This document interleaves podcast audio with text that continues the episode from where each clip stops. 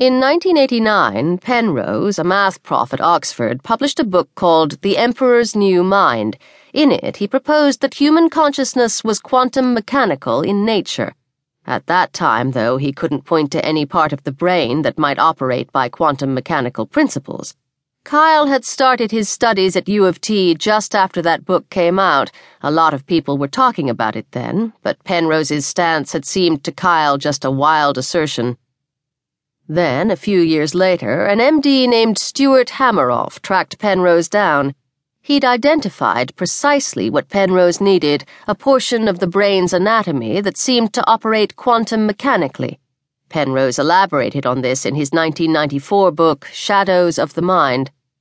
But Penrose was nuts, said Kyle. He and that other guy were proposing.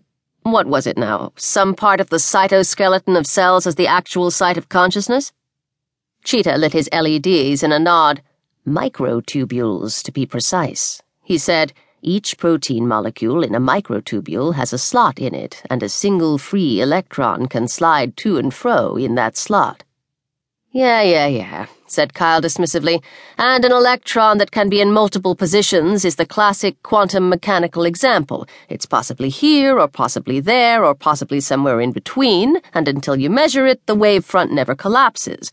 But Cheetah, it's a big leap from finding some indeterminate electrons to explaining consciousness. You're forgetting the full impact of Dr. Hameroff's contribution.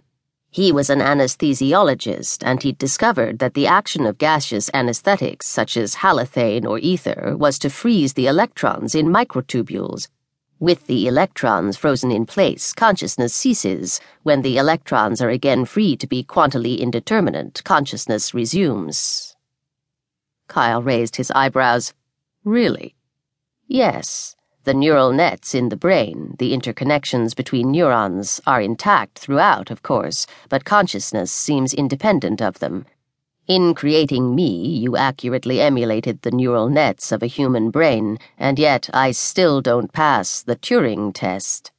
The same Alan Turing that Josh Hunniker had idolized had proposed the definitive test for whether a computer was exhibiting true artificial intelligence if by examining its responses to whatever questions you cared to ask it, you couldn't tell that it wasn't really human, then it was indeed true AI.